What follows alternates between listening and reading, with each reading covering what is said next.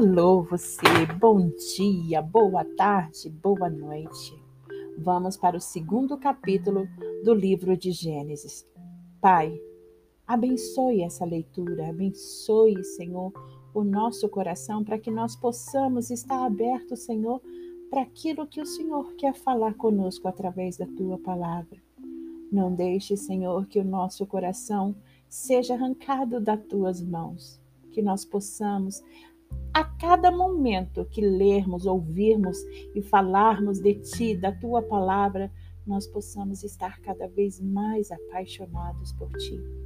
Paizinho amado, abençoe a cada pessoa que de alguma forma ou em algum momento ouvir ou pelo menos ter contato com esse podcast que a tua palavra, que o teu amor alcance a vida e o coração de cada pessoa por onde esse podcast for, por onde ele chegar, que a tua palavra seja a primeira a chegar sempre, Senhor.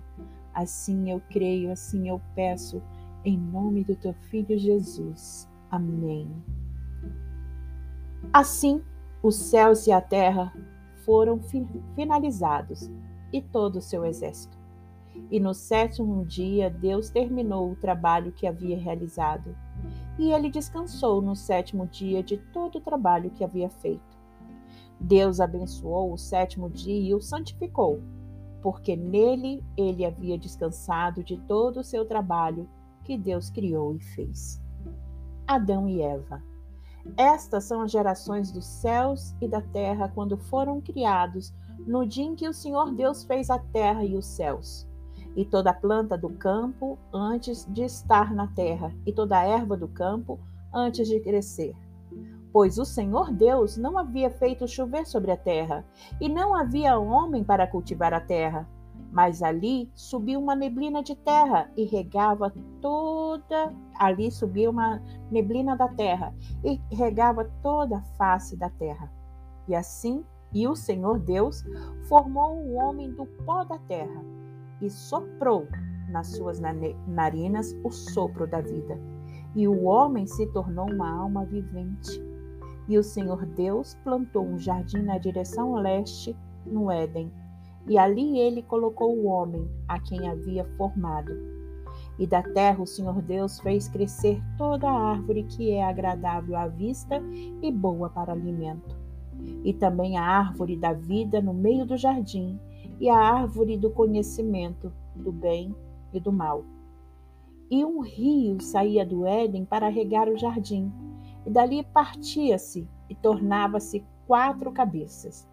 O nome do primeiro era Pison, e este é o que circunda toda a terra de Ávila, onde há ouro, e o ouro dessa terra é bom. Ali há bidélio, e a pedra ônix. E o nome do segundo rio é Gion. Este, esse é o mesmo que circunda toda a terra de Cux.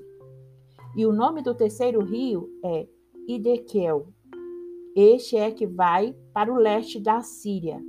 E o quarto rio é o Eufrates. E o Senhor Deus tomou o homem e o colocou no jardim do Éden para cultivá-lo e guardá-lo.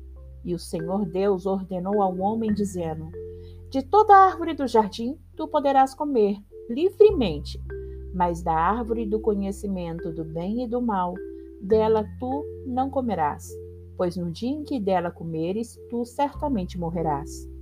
E o Senhor disse: Não é bom que o homem esteja sozinho. Eu farei uma ajudadora daquela adequada para ele. E da terra o Senhor formou todo animal do campo e toda a ave do ar, e os levou até Adão para ver como ele lhes chamaria.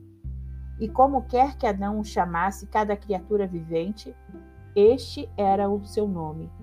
E Adão deu nome a todo o gado, e a toda a ave do céu, e a todo animal do campo.